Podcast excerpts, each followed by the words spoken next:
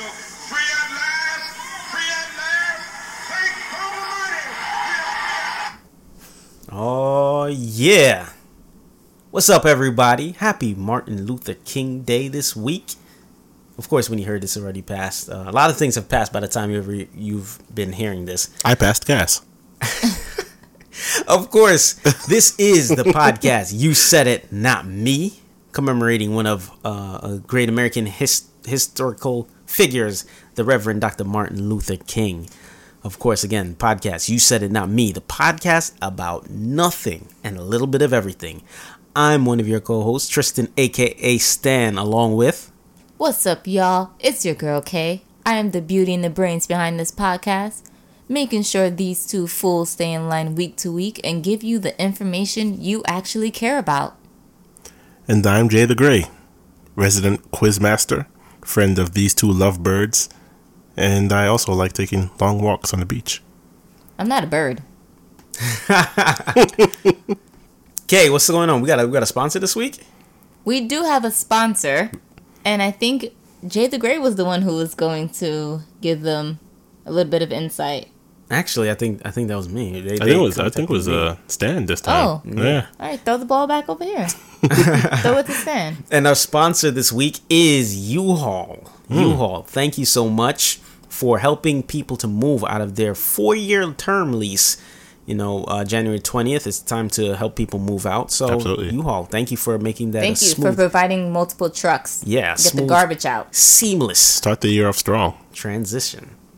And right. Like always, we have to give a shout out to our resident DJ, DJ O'Neill, mixing the tunes every Saturday from 6p to 8p on KGVoiceRadio.com. Oh, yeah. Playing everything from reggae, dancehall, R&B, soca, you name it. He got it. Yep. Hip-hop. Yeah. Sometimes he might surprise you and play an extra hour or another day. Oh, you just got to tune in. An entire day? For 24 hours? Yeah. Oh, wow. You might play on Saturday and Sunday. That's enough stamina. You never know, but you won't know unless you tune in on Saturday, 6p to 8p. So what's up with y'all? How y'all feeling? How's the week? The week is good, guys. Yeah? I mean, we got an extra day to relax and honor Dr. Martin Luther King. Yeah. And for all he's done for our people. Yeah, I have zero complaints. I'm good. I'm healthy. I'm wise, and I have people that love me.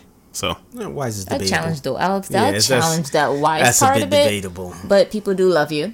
Yeah. Well, at least I have that. Yuck. Just wanted to give a quick shout out to one of my favorite icons. Of course, it's Martin Luther King Day, but it's also when you hear this, it has passed. Muhammad Ali's birthday. So big shout out to the GOAT, Muhammad Ali. And I want to give a shout out to one of my favorite people. Who's one of your favorite people? My dad. Oh, well, that's... You didn't let me get there. I'm shouting out. You weren't going to shout him out. Happy birthday to my dad. Happy birthday, Mr. Pops. Mr. Derek Riley, a.k.a. Rude Boy. Rude Boy.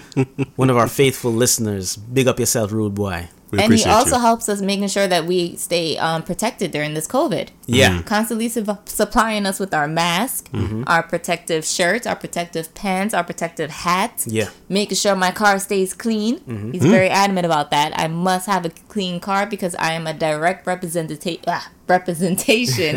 of him, and I cannot have a dirty Honda. Yeah. He's just not with it.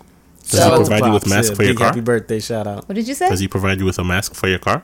Yeah, my car has a mask too. That's dope. And the scent inside my car is also provided from him.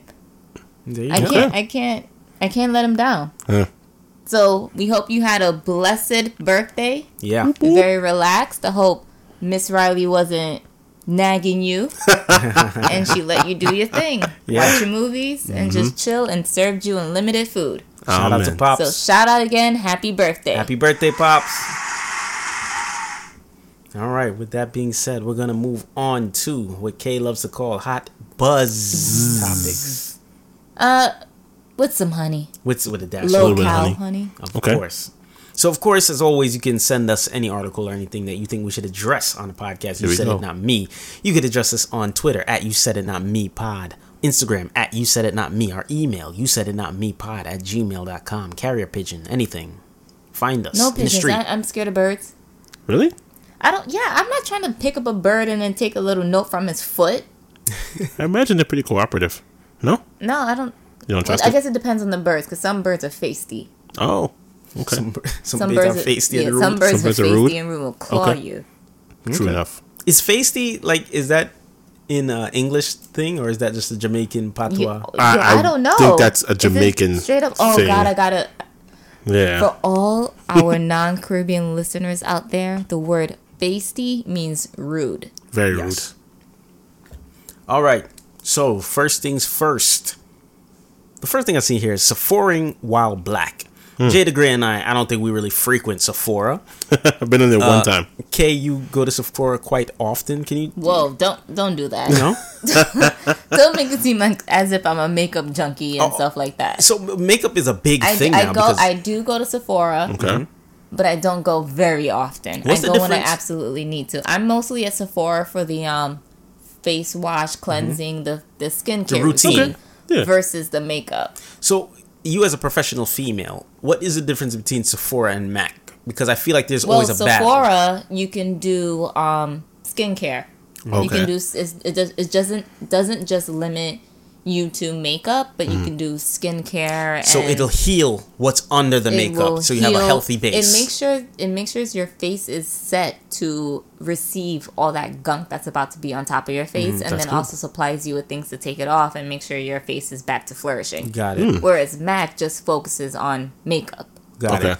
Not like the cleansing, just makeup. Okay. And for the listeners, Jada Gray and I, we have been through the teenage years of puberty, and we have struggled with acne. Absolutely. So we understand. I hit puberty too, so don't sit here and act like I'm a prepubescent woman. So we understand the struggles of acne and skin blemishes, while Kay over here has flawless, glowing skin 24/7. Again, stop! Don't do that. I do not have flawless, glowing skin. You don't understand the struggle to wake up. Anyway, what's the next topic? Because this woman over here to my right is lying. She's lying, definitely. Anyway, let us continue. So, what we saw is something called Sephoring while black. Sephora planned to tackle racial bias by cutting back on security guards and offering more black brands. Have you ever went inside a Sephora and felt like you were being targeted? I definitely felt like they asked more questions. Like, what are you looking for? Can I help you find what you need? And I don't know if that was them just being overly helpful or if they were just eyeing me. Sometimes I feel like that's a way to like just hover over you and make sure you don't steal anything. Of course. And I mean, a lot of the Sephoras I go to is in Times Square, right, where theft is kind of rampant because people go in all, and plus it's like a huge 2-layer empire, that store. Mm-hmm. But as far as black brands, I totally agree with that because a lot of times all you're limited to, I don't want to speak about it because I'm not buying makeup there often, but I know that Anastasia and then Fenty are like probably the biggest black companies in there for makeup. There may be others, but as far as I know, those are the only two they actually direct me to. Listeners, if you know any other black, big black makeup brands, let us know. Always supporting the small business owners out there and black people. You know, gotta make it work. Support your own. You know. So in Sephora, do they have like a really expensive thing locked up, like in a CVS, where you gotta get the key, find an associate, get the key? Like, how easy is theft there? Like, why are they pressing? Because everything's out in the open. It's literally out in the open. You look for the number you need or the color you need, and you just pick it up and use the honor system and pay for it. Yeah. Or you can use the dishonor system, hood system, and walk out on it. Whatever you want to do. Okay, well, glad to see that they're addressing it and making some changes, and they're getting a lot of pushback on social media. And it's when they see that identify the problem and they're speaking out about it. That's one thing, but what happens is a lot of social media people are saying, see, we knew it, but at least they're trying to change it. Jada Gray, have you ever felt targeted in the store because of the color of your skin? Absolutely. I have gone into stores like CVS. I had a hooded sweatshirt, but I did not have the hood over my head, right? And I'm here looking at things like antiperspirant and a person, like an attendant, this has been actually fairly recent, an attendant happened to be in the same row as me and was like pretending to like pick something up and put it down while they're looking at me and then looking back, and it's just like, come on, guy, like seriously, you're not even masking your attempt, like If you want to approach me, just approach me. Mm-hmm. But don't, like, treat me like I'm some sort of idiot and I won't notice that you keep looking at me. Mm-hmm. You know? If I'm going to steal something, it's not going to be deodorant. No, listen, if somebody is stealing deodorant, just let them have it, bro. You'd be surprised, though. Let them have it. I went in CVS, and CVS had all the energy drinks locked up. So, yeah, all of them. And I'm just like, why is Monster locked up? And the guy's like, dude, people just keep stealing these. Really? Monster's lit? Yeah, apparently. Red Bull is lit? Yeah, apparently so. All right. Every time I walk in the store, I just assume, like, okay, I'm black. They probably think I'm going to take something. Mm-hmm. And I remember one time I was in at the ATM. At the ATM, there's like two stalls in there for the ATM. And I went inside to use another stall. One woman is at the one stall. And the woman looks at me and says, you can use another ATM. It's over there. I said, oh, cool. And continued about my business pulling out money. So this wasn't like an associate or anything. This is just a woman thinking I came inside the ATM location to just line her up. But, you know, people can think what they want to think. Absolutely. There's a lot of propaganda living out while there. Black. There's some people living in the middle of North Dakota, and the only thing they know about black people is what they see on HBO and the crime film. So that gets applied to everybody else. So yeah, it is what it is. Be a good person. Be a decent human being. Live your life. Don't assume the worst of people just because of their skin. Leave me alone. Leave us alone. Speaking of leaving people alone and underprivileged, targeted communities, this was sent in to us by a fellow user, and we're just gonna read a bit of the headline. I guess just back away from it because I don't know what to do with it. Okay. An Orthodox rabbi warns that the COVID vaccine will make you gay. I'm not even touching that. I got nothing. I'm not touching it. Jada Gray? Why is this even an article? Let's just... Come on, hit it with a line. What's the next topic? Thank you. All right, so, Kay, you did your Busset Challenge yet? I would, but these knees... Oh. I need some oil first. You need some oil like for the knees? Like baby oil. All right. Or motor oil. Got it. Whatever oil I can get my hands on. For the listeners out there, the Busset Challenge has been... ripping up TikTok, of course, the what do you call it? A video social media platform. Yeah. Where you record short forms videos, they go viral. And the Busset Challenge is basically it's like all these other challenges before. Remember the cheerleader challenge where you show up like you're quote unquote ugly, and then the chorus kicks in, you get all beautiful. It's that remixed again and again and again. Mm-hmm. So the Busset Challenge was a song by Erica Banks called Busset, and she actually performed this song in a club, and nobody knew the words, nobody cared. Enter TikTok, they make it a challenge. Now the song is ripping up the charts, it's all over the place, and that's where we are now. These influencers have a lot of power to the point where these music companies are trying to force these challenges. This is just another one that has came on organically, and for it's a good measure because this song wasn't going anywhere. It's dead in the water, and now Erica Banks is just banking out. Pardon the pun. Yeah. So what do you think about these influencers with this power that they wield? It's pretty. It's a slippery slope, man. A lot of people have made really dumb decisions based on what influencers have pushed on them. Mm-hmm. You know, people have purchased items that may have been dangerous or may not even exist in the form that they think that it is in, you know, and it just goes to show how powerful influencers are these days. Yeah, you know, that's a fact. Yeah. Sometimes people, these companies are having influencers push things, and they're not really being upfront about it. Right. So they think it's an organic thing, and people will run out and buy it. Mm-hmm. One thing that I saw in relation to the Busset Challenge with people, women trying to be thick to do this Busset Challenges, they're taking some kind of product to get thick, and it's like wet cement. Like what is it, Jay?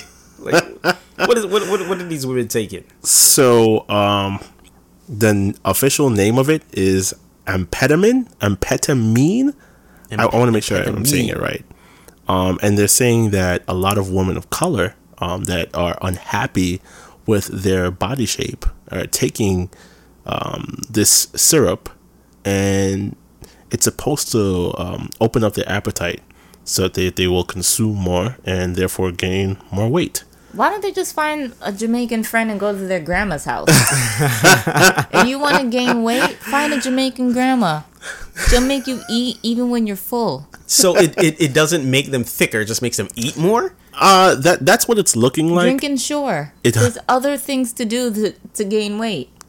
This thing is not, obviously, it's not approved by like the FDA or anything like that. But a lot of women are finding this particular drug on things like Instagram, because apparently it was on places like Amazon, and when Amazon was questioned about the amphetamine, Amazon removed it. Wow. Yeah, because this thing, there's no real solid science to it. It's not made to make women thicker. Well, let me ask you this. Yeah. Does it make women thick? It does work, but there are side effects. You see evidence? How do we know for sure it works, though? How do we know that they didn't just naturally get like that and they're blaming it on it? It's like it's a placebo? Like, yeah. That's an entire possibility there. Also, I did see that the drug was used to help malnourished children. Mm. Yeah, so it looks like... Give it to the children. What's wrong with these hoes? Why are we not sending it to Ethiopia? Why are we buying this? To do the busset challenge. That's it? Gotta do the busset challenge. All right. Speaking of busset challenges, about 5,000 people went and risked it all for COVID to go see Bow Wow perform in a concert. You mean so people went to go see a dog? The great Lil Bow Wow, now known as Bow Wow Shad Moss. Shad Moss. Yeah, and the Lil is drop. Of course, in our presence is one of Shad Moss's greatest fans. I'm sure Kay's mom, the sweet ZD lady, can vouch for buying a bunch of CDs and posters for Kay to put up on the wall for Bow Wow. So Kay, were you out there? Do you need a COVID test? Like you was out there risking your life for Bow Wow? I used to love Bow Wow. It changed. Okay, but I stopped because he's not a great man. He's not a great man. Okay. So I don't know. I just grew out of love with him. It's possible. It's like those little crushes. I'm over him now. But yeah, he did hold a concert, and people were out there, some masked, some maskless, and just jamming out. No, I would not be out there. I would not risk my life to go watch a Bow Wow concert. Jada Greer, what's the Bow Wow song that make you think, you know what, I might need to hit that real quick and then just go to the club real quick. Hit what? Hit what? Hit what? The club. Hit the club. You said hit that. Hit that? Yeah, hit the club. So the club is that. Yeah. So what made you want to hit that club? I'm tempted to say what's the next topic here because I've never... There's no Bow Wow song? There's no Bow Wow. Out of My System was kind of fire with T-Pain. Okay, Out of My System. Okay, cool, dope. But... Like I've never been a Bow Wow. I can't lie and say I've been a Bow Wow fan. That's not me. All right. Yeah. Okay, what about you? What about you, Mister? Hit that man. Yeah. What you got? Hit that man. What's gonna make you hop in your mom's whip to go to the club? Yeah, or hop in my mom. Look at what K got me doing. Yeah. I saw Bow Wow playlist. Now I'm in there, man. Hop in my mom's whip real quick. Look what K got me doing. Yeah. Get out of here, K. We're gonna talk about Perseus the Pigeon. No song. No, we're talking about Perseus the Pigeon. Jada Gray, you want to tell the people who Perseus the Pigeon is? I love Perseus. So we just named the pigeon Perseus, but long story short, a pigeon was found in Australia wearing a leg band. The leg band was supposedly of U.S. origin. So because the pigeon was wearing the U.S. leg band, authorities were prepared to kill it because it basically violated quarantine rules. Like, why are you here? You're 8,000 miles away from home. Why are you in Australia? So I guess they were getting ready to kill it. And, you know, they researched the band that was on the pigeon's legs, Perseus's legs. And they found out that the band was fake. So Perseus's life was spared. You know, I'm going to ask our resident Animal King a question. The Animal King. Who's the Animal King here? Me? How far can a pigeon fly from one destination to the next without dying? That is, from the U.S. to Australia, that's like over 24 hours of an airplane ride. Yeah. It's over 24 hours? to get to Australia? It's far. It's like a day. Yeah. Damn. It's pretty damn far. Because it's like you have to go the back route and come around or something like that. Also, shout out to our Australian listeners. We appreciate you, mate. We appreciate you. Okay. We do appreciate you, mates. And I love Bindi. Bindi Irwin. Shout out to Bindi. So back to what I was saying. How long can they fly without dying? Listen, I'm not too sure about that. But the fact that they were ready to kill this pigeon because they thought that it flew 8,000 miles...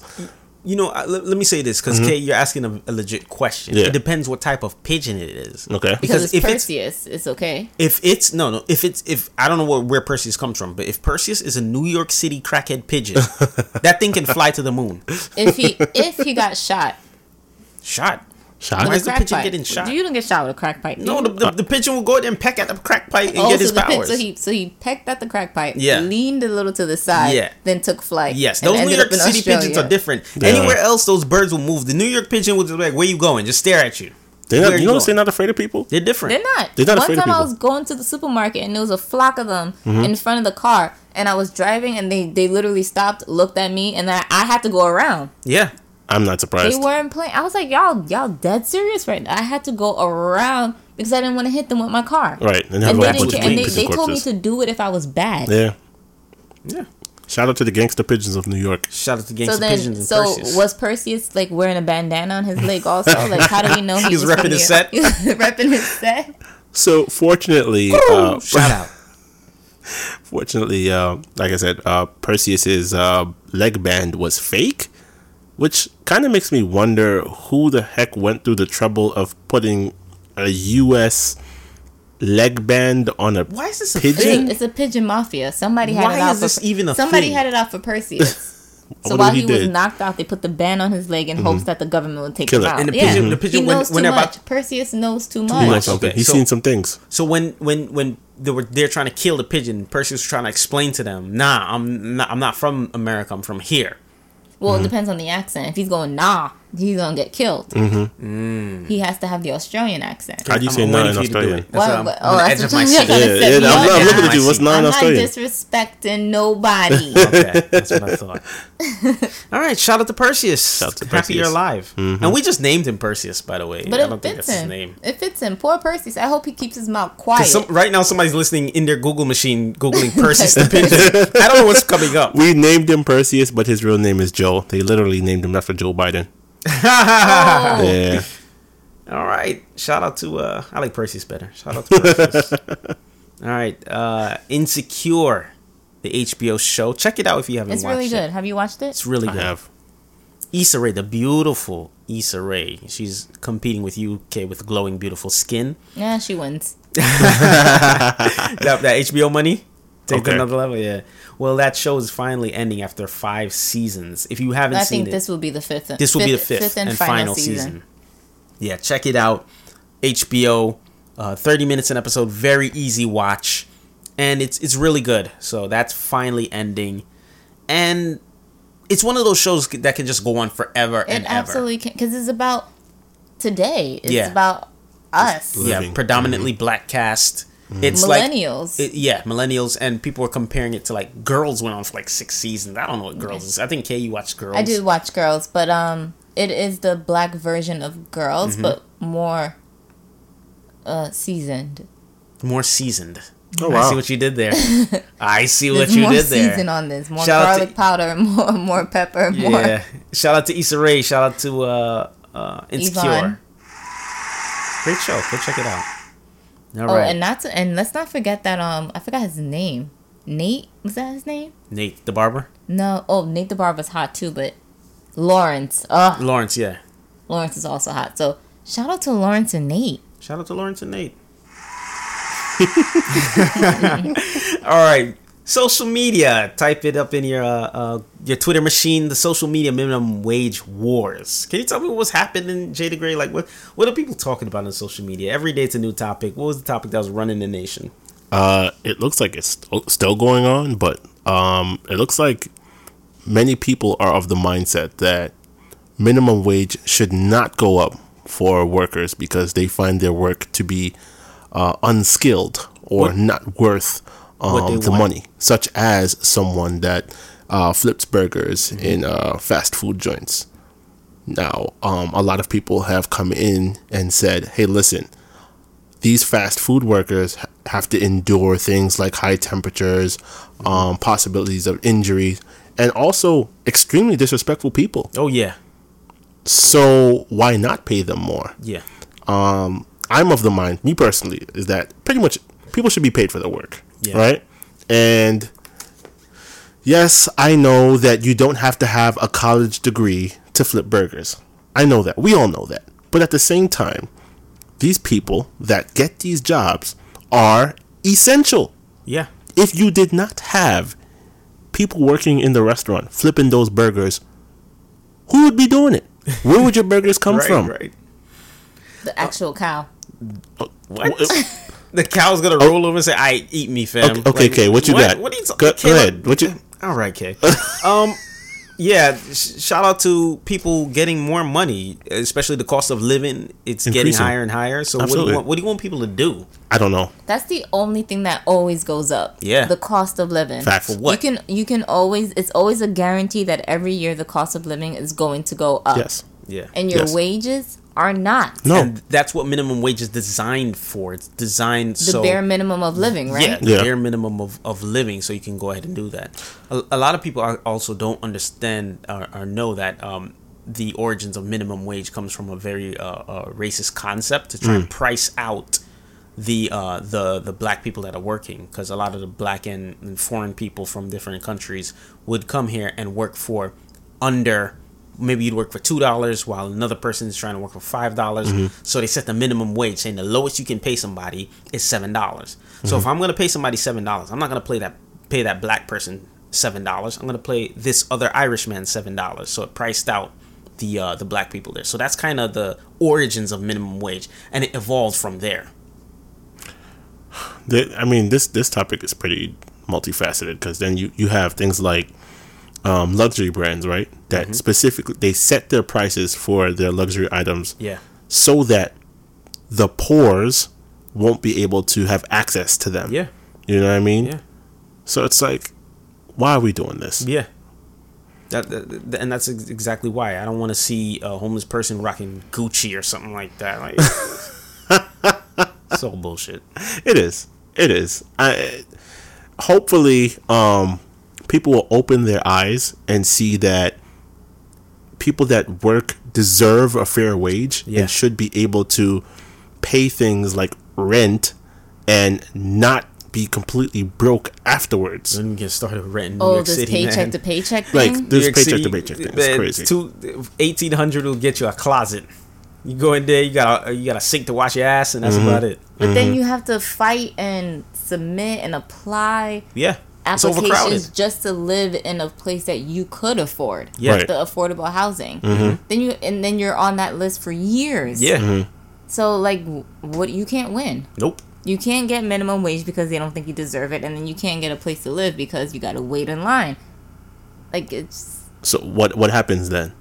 Like, you're between a rock and a hard place. That's when you become homeless. And what decisions do you make then? Yeah. See, a lot of people one paycheck away from being homeless. That's a fact. And America, people are homeless because of the situation that's going on right now. Let's be real. Homes that they provide for the shelters, they're not up to par. Nope. That's where a lot of the money needs to be going into bettering that and bettering those homes, because like people are having bed bugs or getting robbed or getting raped or getting murdered. Like, damn. And people like that's what's happening in these shelters, and that's why people don't want to go there. They'd rather stay outside on the street. Yeah. But that would require people to actually give a crap. Mm-hmm. That's what that would require. Okay, is your name on the ballot coming up, or? I'm writing her in. Anyways. Yeah, shout out to people trying to get money and just trying to make it, just trying to live. Vote for K. Shout out to y'all making an honest living. Mm-hmm. All right, moving on to, we lost a great illusionist, great magician. Rest in peace, Siegfried of Siegfried and Roy. He passed recently. Him and Roy passed, so. Oh, so they're doing tricks in heaven. They're doing tricks in heaven. With tigers. With their lions. Oh, lions. Tigers. They mostly. I thought it was tigers. Was it tigers? White tigers. Yeah, it was white tigers. The Siberian white tiger. Mm-hmm. Oh. Shout out to Siegfried and Roy. Oh, my gosh. Oh my gosh. Just have to play a little piece of that. When did Michael make a Siegfried and Roy song? The great Michael Jackson made a Siegfried and Roy song for their Vegas residency. Put it in your YouTube machine. It's not on Apple Music or anything. It's a really cool song. They also had a cartoon back in the day. I was just about to mention they had a cartoon. Very, very vaguely. Talk about debunking your childhood. Seriously. Shout out to Siegfried and Roy. All right. Of course, here at the podcast, you said it, not me. We do not condone any kind of domestic violence. So absolutely not. We just want to put that trigger warning in the front of this next article here. Trigger warning, yeah. Yeah, I thought about a pistol whip. Oh, my God. But, which we don't do here. We don't do that here. A cop beat up his girlfriend. Why? Because... just watch the seat. Cop beat up his girlfriend because... the horoscope said they are not compatible for marriage. What? So we always hear we talk about this? People not compatible about people relying heavily on zodiacs to make their decisions. Next steps and their decisions. Mm-hmm. Wow. Listen, when people get married, they go to counseling, they talk to friends and family and stuff, but they have to consult the horoscope apparently. Yeah, the astrologists, yeah. Seriously? Yeah. So I'm just going to go through really quick and read the cast of You Said It, Not Me, their astrology. I'll start with myself here. I am a Libra, and as of the recording, my horoscope says, the next time you speak with an older relative, ask them a few questions about the family's past. They have an awful lot to teach you about your history, perseverance, and maintaining hope when there may not be much reason to do so. That's a little cryptic. Yeah. I know. So I guess what do I do? Just go on WhatsApp and hit up some family members in Jamaica? Yeah, if you can. And then they're going to say, what I mean? History. Okay. That's if they want to talk. They might not want to talk. All right, who's up next? Kay? Jada Gray? Okay. You can do me. All right. I am the GOAT. Kay, so let's do it. The Capricorn. The greatest of all time. All right, Kay. The big question for you is whether you go with your latest whim or stick with your previously made plans. This indecision might bring you to the edge of frustration, especially when so many of your friends are pressuring you to make a decision faster than you feel ready to. How do you feel? Wow. Yeah. Wow. Okay, you're going to look to the stars tonight. That one actually is relating to some internal battle I am having, so that's a little creepy. Do you feel like you want to beat somebody up? I don't want to beat anybody up because we don't condone violence here at this podcast. You Absolutely said it, not me. But, that's intense. All right. Jada Gray, who, of course, is a virgin. I'm sorry, I read that wrong. It's a Virgo. Sorry. Read the damn horoscope. Read the damn horoscope. A person from your past may make a surprise appearance, and you have no reason not to welcome them. No matter how weird things have gotten between the two of you, right now, this person is on your side and eager to help you get stuff done. What? Wow. Jada Gray, any responses to your horoscope? That sounds so legit. It does sound legit. It's so legit. You have a lot of people swirling in and out of your atmosphere and your universe. You're a very likable person. Everybody wants to talk to you. What's going on? What's going on, bro? What pair of double D's is coming back? Oh, my Lord. This is a safe space, bro. Don't listen to her. This is a safe space. So, I feel like these horoscopes are intentionally vague and spot on at the same time, just so that people could just be like, this makes sense. You're supposed to it's supposed to make you like think of something in your life to make it relate to what you're hearing. This is so true. So something I never forgot was years ago, elementary school, teacher says, guys, I have horoscopes here for everyone here. Go ahead and read the horoscopes. So we read them, and she's like, okay, guys, how do you feel about these horoscopes? And a lot of people are like, you know what? This is damn accurate. This is really good. This is really good. And she's like, yeah, this is from last year. Oh. Wow, see? So they're designed to make you put your own spin onto it, like make it relate to yourself somehow. So, yeah, just wanted to point that out. Some people swear by them, so shout out to you astrology folk out there. This was very interesting. Some of these were kind of accurate, and some of these were spot on. I just can't wait for the D's that's coming through. Oh, Lord. I'll be on WhatsApp hitting my Jamaican relatives to find out about my family history. And I'll try and figure out my internal battle. Yeah, figure out your internal battle. My whim or my plan. Yeah. It's probably going to be I am a planner, so. You are. That's a fact. You know what I think? You know why it resonates so well with me? Why? Because we were just talking about something earlier based on whims and me planning it. Yeah. That's it. That's you guys true. Know what I'm talking about? I do. Right. Okay. Yes, ma'am. Sorry for everybody listening that has no idea what Kay's talking about. I'm being clandestine. All right. So, James Harden is now a part of the Brooklyn Nets. Woo! Get him in that weight room. Yeah, shout out to the beard. So this has been a kind of up and down topic. I know a lot of strippers in Houston are very, very sad. James Harden, frequenter of the strip club. His jersey should be retired in those Houston strip clubs. Anywhere he goes, he's going to find a strip club. So shout out to him. You got to stay motivated. Why are we shouting him out? Because he's keeping them employed? Or he's keeping them employed. Yeah, okay. It's hard out here, man. Yeah, it's hard out here. Okay. So him and KD had a couple of games together. They're looking really good.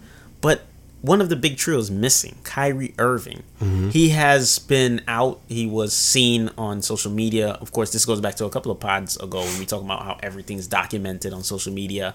He was seen at, I believe it's his sister's birthday party, and he missed a game. He missed a couple of games at this point. He was also seen on Zoom at a, I think it was a congressperson's Zoom about, you know, reform and social justice and whatnot. And that's what he's about. You know, ever since the great Kobe Bryant passed, he took it very hard, and he's been more about the betterment of people. Of course, the George Floyd death and things like that have been pushing him to more social reform. So that's the kind of wave he's been on, where basketball kind of took a back seat. So people like Stephen A. Smith are clamoring, saying he should retire because his heart is not in basketball anymore. He's not passionate about it. So I hear that, because you have people that are at the extreme, like Michael Jordan, Kobe Bryant, where all they do is eat, sleep, and breathe basketball. Mm-hmm. Then you have people like Adam Morrison, who was played for the Lakers, and he rode the bench every single game in a suit and tie. At the end of the day, basketball is a job. So, of course, there's a lot of us that have worked at places you're not passionate about. You don't retire. I got to get this money. So that's, if I'm not gonna retire for my $15 minimum wage job, I sure as hell ain't gonna retire from my multi-million-dollar job. Are you not allowed to take a break? Like a PTO? So with the NBA owners and stuff, like they have a lot of power over the players. Right. You know, you have the collective bargaining. You go out there and what you can agree to and whatnot. So you're contracted to play. That's why they're paying you all this money to play. Mm-hmm. So you're not contracted to be conscious. Right. Yeah. Right. Play basketball. Stop talking. Shut your mouth. Yeah. Yeah. That's what happens when you sign contracts, man. Play basketball. Shut your mouth. Shut your mouth. Go dribble this damn ball. Stop thinking. Stop thinking. NBA. No brains allowed. Well, that was pretty good. You just thought about that? Nah, that's. I can't take credit. You can't take credit for that. Yeah. All right. Shout out to NBA, and hopefully things get better. Not playing the bubble anymore, and everybody's getting COVID, but they hooping through it. Shout out to y'all. They are hooping. All right, tots time. Tots. Topic of the show. Is it time for some crispy tots? Time for some tater tots. Kay, what you got? Where's the ketchup? What I got? Boop, boop, boop. What do I got? Why are you talking like you're below the Mason-Dixon line? I don't know. Tots does something to me. I don't know. Maybe we need to call it grits or something. Oh, my goodness. So, as I scroll on social media, because that's where us millennials get our news. Keep scrolling. What? A post that stated, stop staying in relationships just because you've been together for a long time. Mm. Or what we like to remix it as, stop saying you're in a relationship just because you've been together for a long time. So when I saw this post, I immediately thought of my two, I don't even know what verb I want to use. I immediately thought of my two co-hosts. Because I knew these guys from when they were wee little lads running up and down New York, just being bad. Thank you. What? Yeah, bad. And they just had this thing where they didn't claim people. It was just, I don't have girlfriends. As they quote, let me quote it, Stan. I don't have girlfriends. I have friend girls. What's the problem? So, oh my God. Now I'm going to steer this conversation into their directions and ask, why was it so hard for you guys just to stay in your relationships? First of all, I'm not gonna say it was hard to say you were in a relationship. Mm-hmm. The problem is we're so young and dumb. Why am I being tied down to one person? I'm a healthy young man. I don't even know what I want. I don't know what I like. Why am I getting into a full-blown relationship? I always felt bad for the person. You're a damn freshman in high school and all the way through the senior with that one girl. And guess what? She breaks up with you on graduation day, and now she's going out to college, and every other night she has a new man jackhammering her pum-pum. Was it worth it, bro? Wow. For all our non-Caribbean listeners out there, the word pum-pum... Oh means gosh. Vagine. So, Stan. Yes. Who's to say that that girl is getting jackhammered? Oh, they be. I see them. How do you know that? Have you been peeking in windows? Have you followed a woman and noticed that she is getting jackhammered when she was with somebody? When I went to college, I was the resident construction worker. So. Got it. So you had the tool. Oh. You had the tool. Got it. Data grade. So No. We're not going to just hop over that real quick. Jay the Great, you will get your turn on the what do you call that thing when you're in court? The bench? The hot seat. You'll get your chance on the hot seat. What is it called now? I don't even know what it's called, but we're going to call it the hot seat. Okay. This goes back to Stan. Why stay with that girl knowing that it wasn't going to go anywhere? Well, one thing about me that I always justified it in my brain, because I was always straight up, listen, I'm not looking for XYZ, just, you know. So you signed, like, you made that perfectly clear, like, on some terms and conditions that this is not going to be a real thing. This is just for me to get my dick wet and move on. Whoa. I'm just trying to find a nice person to talk to. In my brain, I justified it because, again, I said, I'm not ready for a relationship at the time, and I just want somebody I can talk to, and I left it there. Whatever happens from there, sometimes I would get an ultimatum here and there, but I was never ready to commit. I never had that in me, and some people are like that. Committing is not for everyone. Some people are lifelong bachelors. I completely agree with you because, as we stated before, one of our longtime listeners, one of my best friends, she doesn't commit. Yeah, and she's happy. Fine, she's totally fine with it, but she's upfront. Like, you know that. You don't go into a situation with her thinking that you're going to come out on the other side with a ring. Oh, yeah. You, on the other hand, I feel as though your connects thought that they were going to be more than just a piece of, what do you call it? A piece of wood that gets, oh my God. That gets hammered. So, okay. You know, I'm going to let you sit on that thought. Jay the Gray. Mm-hmm. All right. Let me know your thoughts. Do you lay out the terms and conditions to every relationship you're in where you say, hey, I'm not in this for the long run. I'm only here for a good time, not a long time. Like, okay, what Drake. Did you say? When I was younger, I just didn't really care about the whole relationship thing. I mean, to be honest, there was one particular person that I found to be very interesting, and I was willing to say the word relationship with that one particular person. But other than that, so can you tell the listeners what size her breasts were? At the time, that part wasn't even relevant. But again, can you tell us what they are now? At the time, that part's not even relevant. But being a young man, like, I didn't see the point. I saw no point in being in a relationship. I didn't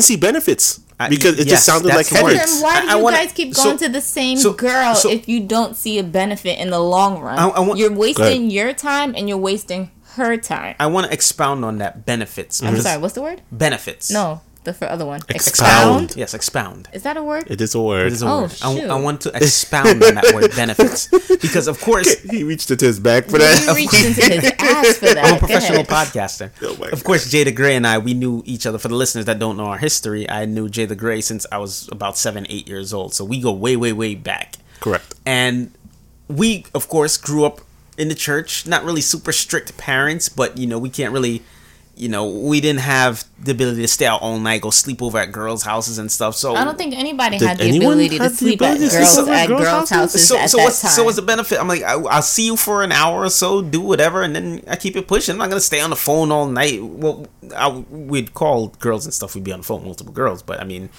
we're not... How are we going to have a full-blown relationship at 15, 16? What does that even mean? Then let's not do 15, 16. Let's talk about 18, 19, 20. Still. What are we doing? What am I doing here? What are we doing? I'm here balancing consequences. How are you developing? How are you setting the foundation of a relationship if you don't give it a chance? Like, if you guys are just bouncing from girl to girl to girl to girl, like, how are you building and relating? You know how you're building. You know how you're building, because when you're doing that, you slowly but surely find out.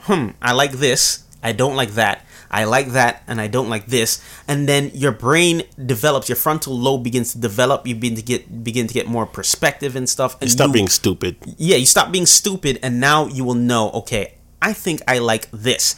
I like that. I don't like this. So you'll know what you're looking for in a potential partner. Got it. So you're constructing a robot. Yes, because you're taking pieces from different women and looking for the ultimate woman. The ultimate woman. Yeah, there you go. That Dragon Ball Z episode. All of the above. And if you don't find that, because I'm pretty sure it's probably impossible. Well, what are you looking for? See, that's wisdom right now. Now you're potting, because you're talking about wisdom. When you get a little bit older, you realize this person's not going to have everything, but you know you're willing to compromise for that person, right? Okay, so. What about, okay, you guys are together for a long time with said girl. Uh-huh. What if she thinks you guys are in a relationship and she starts introducing you to her friends and her family as, hey, this is Jay, this is my boyfriend. Hey, this is Stan, this is my boyfriend. Do you guys just stand there and say, hold up, bitch. I ain't say we were all that, man. I mean, you a good lay, you know. Listen, I never talk like Tyrese and Baby Boy. I ain't ready for that. I never talk like Tyrese and Baby Boy. I never did that. What you mean, Jody? That one, like, nah. I never had that. Y'all ain't do that? No. Y'all didn't wait until y'all in the room by yourselves and then tell her that? I never had Ving Ring sneak up on me and put me in a cobra clutch. But that's a serious question. Like, how do you communicate to the girl that you guys are not... I never let it get there. Yeah, you never let it get there. You cannot let it get there. How do you not let it get there? If you're spending all this time with her and giving her all your attention... Who said she was getting all my attention? So she's not getting on you, no. and she realizes that she's not getting your attention. Like, she knows that you're talking to somebody else at the same time as her, and she's okay with it. This is what you guys are telling me. Well, I will say this: I have been in those situations where it gotten dangerously close. Where in their entire brain, we were in a full blown relationship, and something like that would happen. Maybe there's a friend introduction or something like that. Hang on. Is that when you tell her as she's doing it? No. You have to check her there. You can't. She's not a cat. You're not spraying her with water. I'm not spraying her with water. You have to check her there. You cannot wait until later in the day to check her. Check her right there. Well, there's ways of doing it. There's some people are very toxic. Well, they just disappear on them and go ghost, and then you can be. It'll help you grow up. Situations like that help you grow up. Like, wow, what am I doing? This is a whole person. You can't treat people like this. Right. And you have a one-on-one conversation, and you realize, damn, I can't do this way. It's making people feel really shitty. You know, I gotta. Stuff like these are life experiences where you grow up. And on the other end, if you're somebody where you thought you were in a full-blown relationship and you learn these things, and you can either get scorned and be a toxic person and you'll just run out, or you just be mature and you learn from that going forward. So it's always a learning experience, no matter what side of the fence you're on. I get that, but my question to you guys is how do you communicate to her, who thinks, like, as you say, in her mind, that you're in a relationship and she's planning the next steps for your future, and here you go with you two not believing that you're together. It's the same way you do it. Hey, we gotta talk. I never gave you that indication, though. Hey, we gotta talk. You guys are doing girlfriend boyfriend things, aren't you? People do girlfriend boyfriend things. Well, there's levels to that. You can either do girlfriend boyfriend things where you go to movies, go out to eat, and stuff like that, or it's just strictly bedtime business where nothing else. You just bedtime business, but. I think it's hard. It's kind of hard to confuse a relationship with just straight up, as you quote, bedtime business. People will do it all the time. People will confuse just when if I were to see somebody at night. I don't know why I would think we're in a relationship. Hang on, let me tell you something. Sometimes you can insert a stick of dynamite into her pum pum and explode it, and then she wants this and this only. Mm-hmm. She don't care about nothing else you're doing. You are now mine. I mean, people. This can go all night as far as what we're talking about right now. But yeah, relationships have actually started off of this. Yeah. Like and they two of them had no one night stands and stuff like that. Yep. Relationships have started. People have gotten married off of stuff like this. So there's this. There's a lot of layers to this. But again, I never. If I was not feeling a particular person, I never would say, okay, you know what? Yeah, we're gonna do this. Yeah, we're gonna just do this. We're gonna keep this going for the long haul and blah blah blah blah blah. But I don't know. I feel like I'd feel it in the midst of everything that's going on. I'd just be like, you know what? This really ain't it. Yeah, this really ain't it. And then.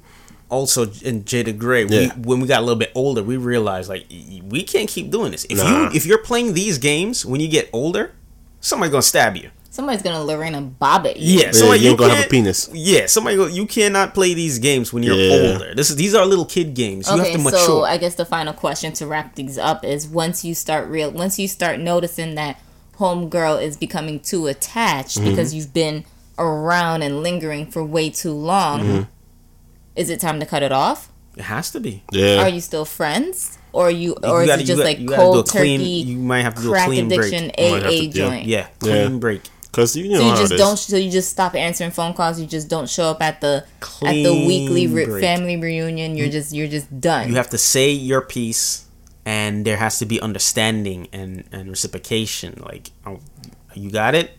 Okay, cool. You got to do what you got to do. If she starts showing up at the job, I don't know. Well, looks like you guys got to blow out your dynamite if you got people coming through to your job. All right. Okay, guys. We can continue this later on, maybe on episode 44, when we can dive more into this conversation. But for right now, let's just wrap it up. All right. We're moving on to what Kay loves to call... debunking your childhood. Woo! What's that? All right. This is the point of the podcast where we... talk about things that you enjoyed when you were a child, whether it was a cartoon, whether it was a song, whether it was a movie, whether it was food, games, you name it. And we rewatch it, replay it, re-listen, whatever we do with our adult eyes, and make you wonder why the hell you enjoyed it in the first place. So we're going to do Pocahontas. The 1995 Disney classic. We're going to do a little bit of spoilers, so if you haven't seen this film yet, you might want to fast forward a little bit more to the quiz section. Or the recommendations. I don't know what's coming next. It depends on what Stan feels like saying today. So for those who don't know, Pocahontas, the cartoon, was actually based on the real-life female of Pocahontas. Right, Jay? Right.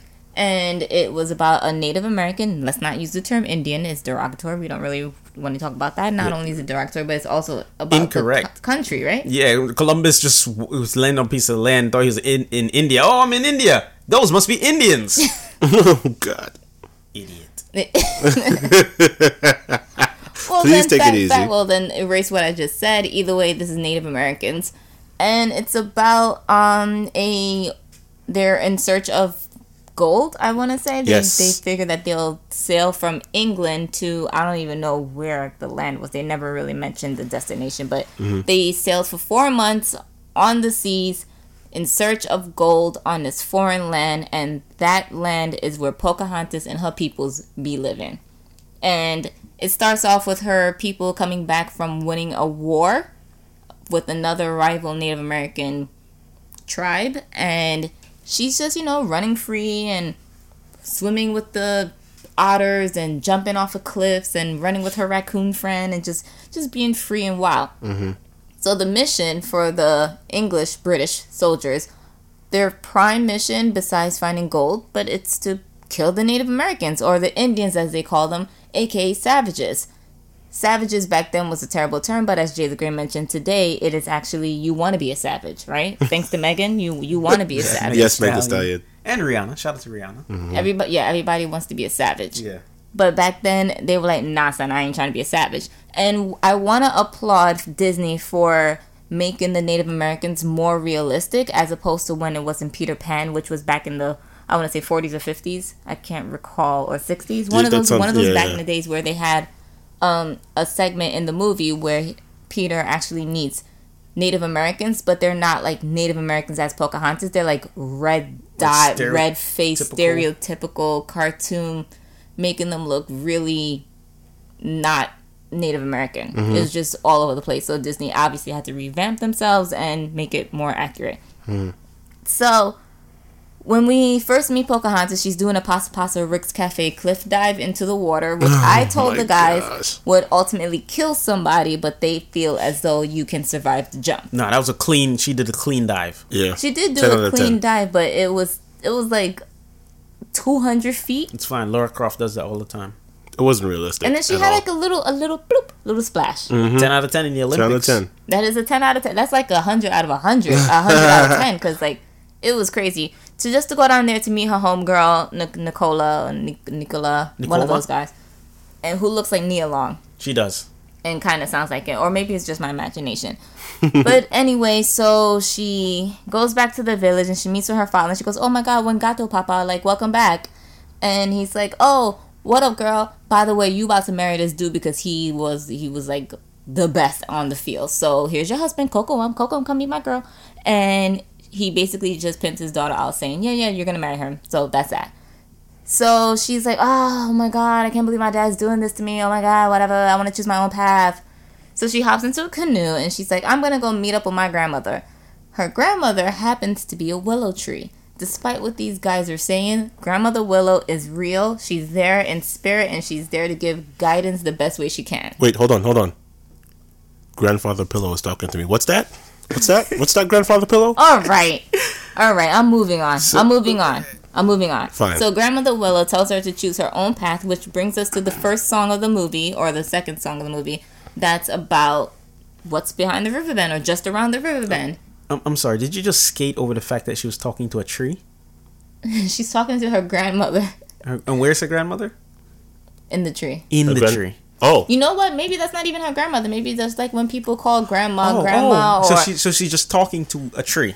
She's talking to Grandmother Willow, who's giving her solid advice on love and relationships and meaning of life. Who's in the tree. Sure. Thank you. Whatever. Anyway, so she decides that she's going to start singing and run down rapid waters through rocks in a very tiny tree-made canoe. We thought that she was practicing for the X Games, but... she actually made it out alive.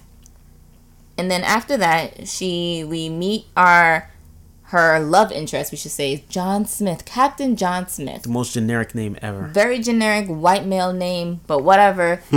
She starts to follow him around the forest, trying to see what he's doing, because like she never seen anybody like him before. She's used to seeing these copper, brown people, which is her people. Mm-hmm. So to see a pale face, as she calls him, was very interesting and exciting for her. So she starts to follow him around, but then she has this little character that follows her everywhere, a little friend called Meeko the raccoon.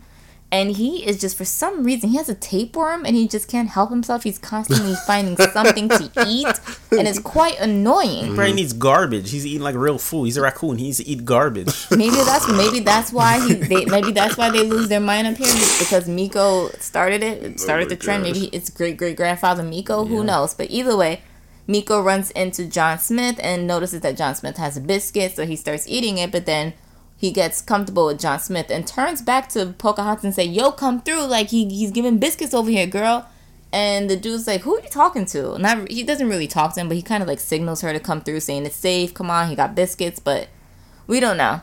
She ultimately hides, and he's like, okay, whatever. And he starts going back on his venture, and then he goes into the river to, like, wipe his face. And the boys mentioned that they were wondering if it really cools you down to put some fresh water onto your face after you've been on a boat for 4 months, in a storm or whatever. Like, take a full-blown shower, fam. He comes over and just splashes water. His face. He's been on this dusty-ass boat for 90 years. Like, come on. Probably smells like dead armpit.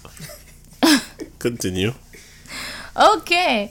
So, he notices that somebody's been following him, but he doesn't quite know who it is. So he lines up his gun, put the the old school powder with the light and the what is it, the wick or the thread or whatever. Mm-hmm. And he lines it up and he gets his shot ready. And just as he's about to pull the trigger, he notices a beautiful statuesque figure wind-blowing, beautiful, gorgeous, brown-skinned girl. Pocahontas. Mm-hmm. So he puts his gun down, and she takes that as an opportunity to flee for her life and hop in a canoe and try to ride back. But ultimately, for some, I don't know how, but he was right behind her and manages to convince her to stay and talk to him. He's catcalling her? Well, he didn't really call her. He kind of just dragged up on her. So that's very interesting to point out. He didn't even call her name. He's like, come back. And then after he just pulled her canoe back and then said, come on, talk to me for a minute. She goes, all right, whatever. So I don't know. Do we know how old she is? I think she's 16, but don't quote me on it. She could be 17. 17. And this strange white man is running on the 16-year-old? 16, 17. Mm-hmm. We don't know the laws in the forest. To be fair, Disney definitely went out of their way to make sure that Pocahontas was incredibly attractive. Yeah.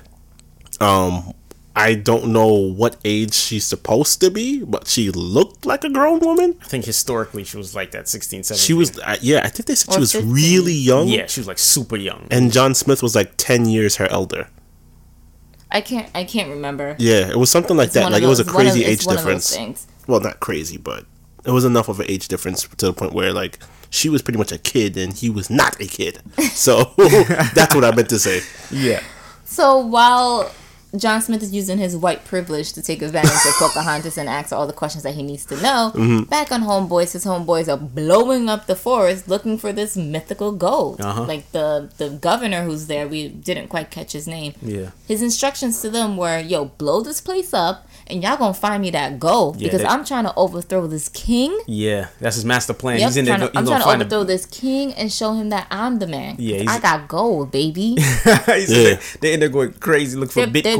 They're blowing up trees and dynamiting the roots, and they're just going ham. So as they're searching, John Smith's getting lucky. So he starts to call her a savage, and she's like, "Hold up, Negro! Like, not like who you fuck you calling a savage? Like, first of all, you on my land, I ain't on your land." So that turned her off completely, and then she was like, "You know what? Let me school this mofo." So she starts to sing "The Colors of the Wind," one of the most famous songs from the movie. Amazing song. And in that song, she's basically schooling this idiot. Like, yo, do you know how tall a tree grows? No, because y'all bitches keep cutting it down. Damn. Do you know why the howling wolf howls? No, because y'all keep wearing them.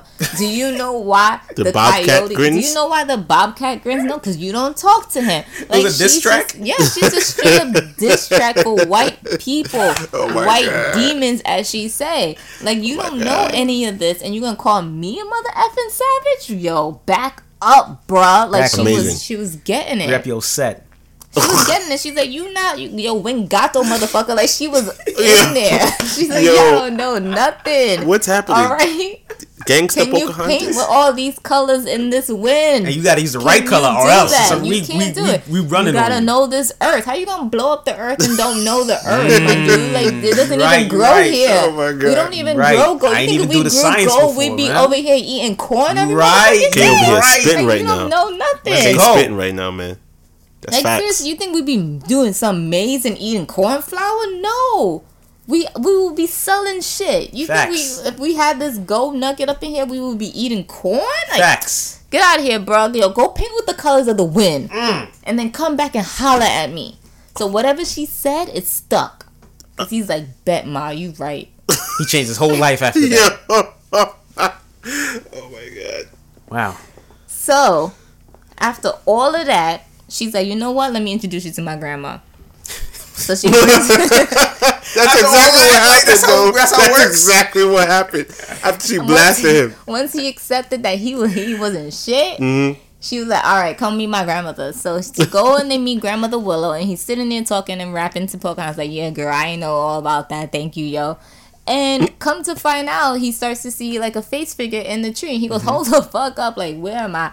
Did you just see that tree have a face? And she's like, yeah, look again, it's my grandma. So he looked again.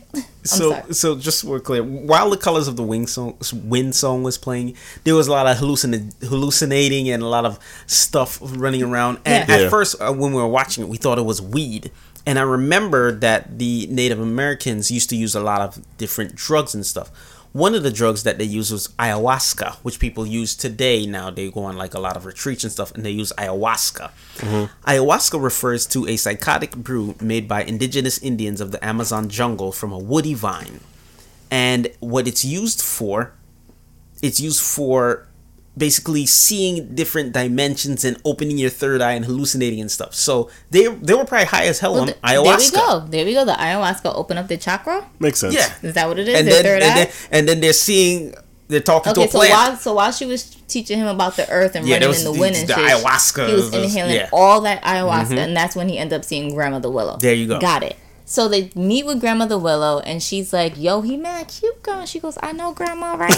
So the Grandmother accepts John Smith for what he is. And what is he, a pale-faced demon? A pale-faced demon. She accepts him, and she goes, this one is good. Like, maybe he's not really a demon. Maybe, like, a semi-demon, because he came from England, but he ain't a full demon, girl. And she goes, all right, Grandma. So she's like, you know what? You two can actually change the path of where this war is going, because obviously the Indians, or the Native Americans, want to fight the whites, and the whites wants to fight the Native Americans for their land. So Grandmother Willow's like, yo, y'all two, y'all love can actually do something. So they're like, yo, you're right, all right. So they decide to run back. It's kind of a classic Romeo and Juliet case where the families really hate each other, but the two of them love each other, and they're going to try their best to make each family see their sides. Mm-hmm. So Pocahontas runs back to her village. John Smith runs back to his base, and they're like, yo, they good, bro, they good, we don't gotta touch them no more. Mm-hmm. And they already have it set in their head like, nah, we gonna murder them, like ain't nothing you can say to me right now, they about mm-hmm. it's a wrap. And then Pocahontas go, yo, Papa, like, they good. We don't need to kill nobody. Mm-hmm. And he's like, are you kidding me? Like, they just shot one of our mans, and our healing turtle ain't do nothing about it, so we gotta go after them. So they met up again at night, and as she's sneaking out, her homegirl was like, yo, Pocahontas, where you going? And she's like, oh, I'm going to go see John Smith. And her friend had actually called her earlier in the film with John and was like, yo, who that? Why you with him? Mm-hmm. So she sees her running back into the fields to be with him again. And she goes, yo, I'm not going to protect you again. Like, if anybody asks where you at, I'm going to blow up your spot. Yeah. And she's like, all right, whatever, girl. We'll do what you got to do. So she runs back over to be with John, and they actually sharing their first kiss, I want to say, with all the, you know, the wind and the dirt and all the flowers and everything just going around them, meaning like ayahuasca. It was meant to be, like it was right. It was what's supposed to happen. So her homegirl snitched on her to her, you know, future husband and said, yo, Kokum, Poka's out there. You should probably go see her. And he's like, what? Yeah, I'm a little scared for her. So he runs out, and as he's there, he notices and witnesses John Smith and Pocahontas like tonguing each other down, and he goes, oh hell no. So as John Smith escapes his camp, one of his snitch boys, Thomas, follows behind him to see where he's going, and he also witnesses the kiss, but then he also hears Kokum's cry of murder, because Kokum chases John Smith like, get your filthy hands off my woman. Mm-hmm. And the whole time, you know, once men are in that state, anything you try to say, they're not listening to it. So even though Pocahontas is like, no, oh my God, Kokum, get off of him, what you doing? He didn't care. He's like, yeah, I'm gonna murder him. So he was like 2 inches away from stabbing a knife into his neck, and then Thomas shoots Kokum and murders him. So the two men were fighting over the 16-year-old? Or 17. We don't know how old he is. Okay. Either way, they were fighting over the girl, okay? Okay. So because it's a Disney film, you have to use your imagination and imagine that he got shot and where, because there's no blood, there's only sound, and there's no holes, there's nothing. All you see is, and then you're on the floor. Yeah, pretty much.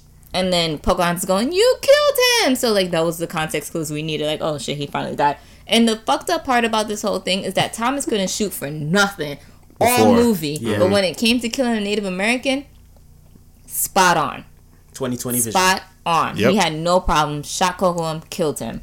So after that, he says, Thomas, get out of here. Run away. And as he's running away, Pocahontas' people comes through and sees that Kokum's dead on the floor and sees that John Smith's hovering over or near the body. And they decide to take John Smith hostage and agree to murder him in the daytime or the sunrise. So Pocahontas is sitting there like, oh my God, what do I do? What do I just do? So she goes again to Grandmother Willow, and Grandmother Willow's like, yo, girl, listen to your heart. You know you want to save that man, so go and save him. Oh my God, like, why are you sitting here? So she's like, you're right, grandmother. And she ends up running miles and miles and miles and miles to try and protect him. But before she speaks to Grandmother Willow and trying to figure out what to do, she actually has a conversation with John. And he's like, yo, even if I die today, at least I spent, you know, yesterday with you. So I'd rather die than to not have known you at all. Very corny, very sweet, whatever. So kids aren't going to get die for the girl he just met a day ago? Again, like I said, classic Romeo and Juliet. They met each other in like 13 minutes and fell in love, and they both killed themselves because their family would never see them together. All right. So it kind of works out. All right. So as she's running, she decides that she's going to throw herself on top of John Smith, who was seconds away from getting bludgeoned by her father in front of his mans. Split his head. Yeah, he was about to not even split it. I don't even know. But it was about to be mashed potatoes on that rock. Oh. And Pocahontas was just like, yo, if you're going to kill him, you got to kill me too. Pop's like, are you nuts? And he's like, ah, all right. So my daughter speaks wisdom, so I'm just going to spare this pale-faced demon and see what happens. But the governor was not with that. He's like, yeah, no, I came here for gold and I came here to rule this land, so I'm about to murder all your bumbas. So he takes the gun, and as he's shooting at the pops, John Smith jumps in front of it, and he gets hit again. No blood, just sound. He hits the floor, and we're just supposed to assume he got shot. But he got shot in a place that doesn't immediately kill him. So, like, probably the side or his hip or whatever. Mm-hmm. So, John Smith's man's like, oh, my God, you just killed our people. Like, are you nuts, governor? Are you nuts? So, they basically tied him up and was like, yeah, you're going to prison, you idiot. You're going to prison. So, now we come to the end of the film, and they're saying their goodbyes. And John's like, yo, come with me. And she's like, nah, B, I got my own family over here. Why don't you stay? No, I'm sorry. He was like, then I'll stay. And she's like, nah, you can go. Because at the end of the day, she knows that no matter what he does, he's going to die. He's not going to survive the 4-month journey to England. At least I don't think so. Or maybe in the cartoon he does, but in real life he was absolutely not going to survive the 4-month in prison. And then if he did stay on land, there was no way that their healing turtle was going to heal a gunshot wound that they didn't even know or quite understand what it was. Mm-hmm. So the best thing for the both of them was to stay with their people. So that's what ultimately happens. John Smith goes on to they have their final romantic kiss, like tonguing her down in front of her pops, by the way. Yeah. And he gets back onto the ship and he sails off to England. She stays with her people. She does one final marathon run up to the cliff just to tell him goodbye in her language, which is what she taught him when they first met. And that was Wingato. So, guys, Wingato. With the hand motion. That was Pocahontas. Mm-hmm. So, yeah, this film, I forgot how rough it was. If this film came out right now, there'd be all kind of think pieces about how the Native American 14-year-old ran off to go kiss up on a white man and this and that. This film cannot come out now, and I don't think Disney's going to touch this with the live-action version at all. They're going to stay very far away from this thing, and it was a bit of a fever dream, but it's structured. It was short. It was nice and sweet. I do want to point out that John Smith was portrayed by Mel Gibson, who has a very, very checkered past, if you want to throw it in your Google machine, who has said very racist, anti-Semitic things. So him being casted as a man to go kill off, quote, savages was kind of fitting for him. It came out in 1995, the same year he did Braveheart, which he's kind of doing like the same thing there, so... Yeah, a lot of drug use to start talking to a tree and have a raccoon as your friend. The Colors of the Wind song. Watch it back. The Colors of the Wind song is a commercial for ayahuasca, weed, and all these hallucinogens. Okay. And I just want to point out that I do like Pocahontas. It is one of my top Disney movies. Didn't know that. I do like that. And my nickname is actually Pocahontas. Are you Elizabeth Warren? All right. Okay. I don't want to do this. All right. Can we just end this segment, please? What's the next topic? All I have to say is that this movie was okay. Yeah. I still like Colors of the Wind. I still like Pocahontas. That's like I said, my nickname. People call me Poca all the time. Mm-hmm. Well, my family's. Mm-hmm. So definitely go watch Pocahontas. Check I will probably give it a 4 on the debunkable scale, but just remember that it is a little off-putting. When you look at it with your adult eyes, so just make sure you have a child there so it's not as bad. Listen, Colors of the Wind is worth it. If you watch this film, you never seen it before, you're in the treat for Colors of the Wind. That is a top 5 Disney star. Plus, she's hot. She's very, yeah, she's really hot. Is she a Disney princess? Let me tell you something. Later on, maybe in like episode 30 or something, we're going to do a list of hot Disney princesses, okay? Oh, there's going to be a lot of 30, 40-year-old men that still live in their parents' basement that's going to chime in on this. There's a whole corner of the internet of men that love this type of stuff. Hot list one of these days. Okay. But yeah, so that was Debunking Your Childhood. Well, we are sorry for ruining your life, but then we're not sorry because we're going to do it again week after week. Tune in. Pocahontas, great film. Mm-hmm. All right, moving on. Kay and I are going to handle recommendations. And we have just one recommendation this week. It is the HBO show Industry. Now, this TV show was actually recommended to me by one of my good friends who is also a great listener. Shout out to Jose. Thank you for your nice recommendation. Yes, sir. Industry is about an investment firm, a couple of young adults in a top grad school working at a top investment bank company. Yes, in London, based in London. And when I'm watching this film, I feel like they clashed Euphoria and Billions. Euphoria, the HBO show, and Billions is on Showtime. Two great shows separately, and combine them to create Industry. There is a lot of the Billions stock market lingo, money, investment, Bitcoin. You get all of that in there, and there is the Euphoria drug use, the sex. It is a whirlwind, just to kind of show you how these high pressure jobs create very unique individuals that find different outlets to relieve themselves of their high pressure jobs and stress. And one thing I love about it's a British show, and what I love about watching these British shows, they don't really cast these big known people that you see all the time that bounce from network to network, from show to show. You get a bunch of fresh faces where this is a lot of their breakout roles. So it is a very, very adult show, very graphic, very explicit. It's about 8 episodes long, so I highly recommend it. It's the first couple of episodes run a little bit slow because there's a lot of setup, but they pay off everything. It's very smartly done. There's a couple of accents in there. Maybe you might have to throw subtitles on, but yeah. Industry on HBO. Check it out. Really good. Jada Gray, hit him with the rhyme. Ladies and gentlemen, hear this rhyme. Grab your pencil. It's quiz time. Oh, yeah. Time. All right. This week's quiz topic will be on civil rights. Very fitting. Indeed. Power to the people. All the power to all the people. It will be multiple choice, best of 5, with a tiebreaker if needed. You guys ready? I'm ready, man. Let's do it. Question number 1. According to Malcolm X, what did the X in his name represent? His ability to speak on behalf of those who had been silenced? Yes, I said that. His African ancestors' unknown family name? Or his devotion to the 10th chapter, or surah, of the Quran? Got it. Number 2. What was Martin Luther King Jr.'s birth name before it was changed to Martin? Daniel? Michael? Matthew? Timothy?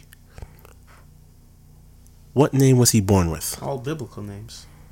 Number 3. Which U.S. president approved the creation of a national holiday celebrating Martin Luther King Jr.? Was it Vincent Kennedy McMahon? Was it Jimmy Carter? Was it Ronald Reagan? Or Bill Clinton? I had to throw something in there to make you guys laugh. Okay, number 4. After the Rosa Parks incident sparked unrest, how long did the Montgomery Bus Company boycott last? How long did people boycott? Was it more than a year, a month, or 6 months? People were very upset. How long did the boycott last? Last and not least, what influential leader did Martin Luther King model his nonviolent teachings off of? Was it Siddhartha Gautama? Bless you. Was it Mahatma Gandhi? Was it Muhammad or Confucius? There's nothing confusing about that, bro. All right. Let's do it. Let's get this started. Question number one. Really bad at history. It's all good. It's all good. We're here to learn things. Oh, man. It's going to be embarrassing. Let's see. Please don't hold this against me. I love my black people. According to Malcolm X, what did the X in his name represent? Kay, what did you put down? C. C. I couldn't remember what it... His devotion to the Quran. Yes. Stan, what did you put? Malcolm, formerly known as Malcolm Little, changed his name to Malcolm X because the X represented the missing slave name that was taken away from him. So, choice 2. See what you could have just said B. You could have just said B. But yes, Stan is correct. This is what I'm talking about. All right, question number 2. What was Martin Luther King Jr.'s birth name before he changed it to Martin? Stan, what did you put down? All right, so I didn't even know he had a name change, so I went with Matthew Luther King. That doesn't hit like Martin. Okay, what you put? I had Michael. Correct. Michael Luther King. Michael was his birth name. Michael Luther King Jr. And he changed it. Oh, I was just thinking about Michael Jackson. So Martin changed it? He said, yes, this he changed his name. To Martin Luther, which is another reference to the religious leader. Exactly why he did it. Yes. His parents let him do that? Oh, my goodness. What? You got to watch Selma again. What U.S. president approved the creation of the national holiday known as Martin Luther King Day? Stan, what did you put down? The peanut farmer himself, and we share the same birthday, Jimmy Carter. Okay, what did you put down? Jimmy Carter. Well, he created the peanut? No, he's a peanut farmer. Oh. Incorrect, both of you. It was Ronald Reagan. What? I thought he hated blacks. I was not expecting that. Honestly, but he was the one that put it in. Listeners, if you went and checked out last week's recommendation, the Reagan's 4-part series on Showtime, then you would understand why I chose Jimmy Carter as well. Okay. After the Rosa Parks incident, where she refused to give up her seat, she said, nah. How long did the unrest last? Or the boycott is what I should have said. How long did the boycott last, then? That was back when a boycott was a boycott, where people would go in Walmart. They'll boycott Walmart for a day and then go back to buying it. Okay. They boycotted that Montgomery bus system for one whole year. Kay, what'd you put? I put more than a year. Kay is winning. Correct. What influential leader did Martin Luther King base his model of nonviolence off of? Kay, what'd you put? Gandhi. Stan, what'd you put? Well, at the time... Stan, what'd you put? Come on. What did Gandhi. You put? Ladies and gentlemen, we have a winner, and her name is Kayla, the same individual that said that these quizzes are geared towards her husband. I'm terrible at civil rights. Because she got the MLK name change. I'm terrible at civil rights. You have no idea. It doesn't matter. MLK name I'm terrible at... I'm so bad this at civil wild. Rights. Great job, guys. Great job. I learned something when I was doing this. I guess that you guys learned something too, and I hope our listeners learned something as well. Great job. What else we got, guys? Congrats, everybody. Thank you for listening. Shout out to MLK, shout out Muhammad Ali, inauguration, President Joe Biden. Shout out to you. Happy birthday, Pops, one of our dedicated listeners and supporters. Jada Gray, any words of advice to the listeners? No. I love the pause for dramatic effect. Thank you, everybody, for listening. Safe, everyone. Tell Take a friend care. To tell a friend. SoundCloud, Apple Podcasts, Spotify. What should we be on? Let us know. Thanks for listening. Be good to yourselves and others. See you guys. Bye. Wash your face.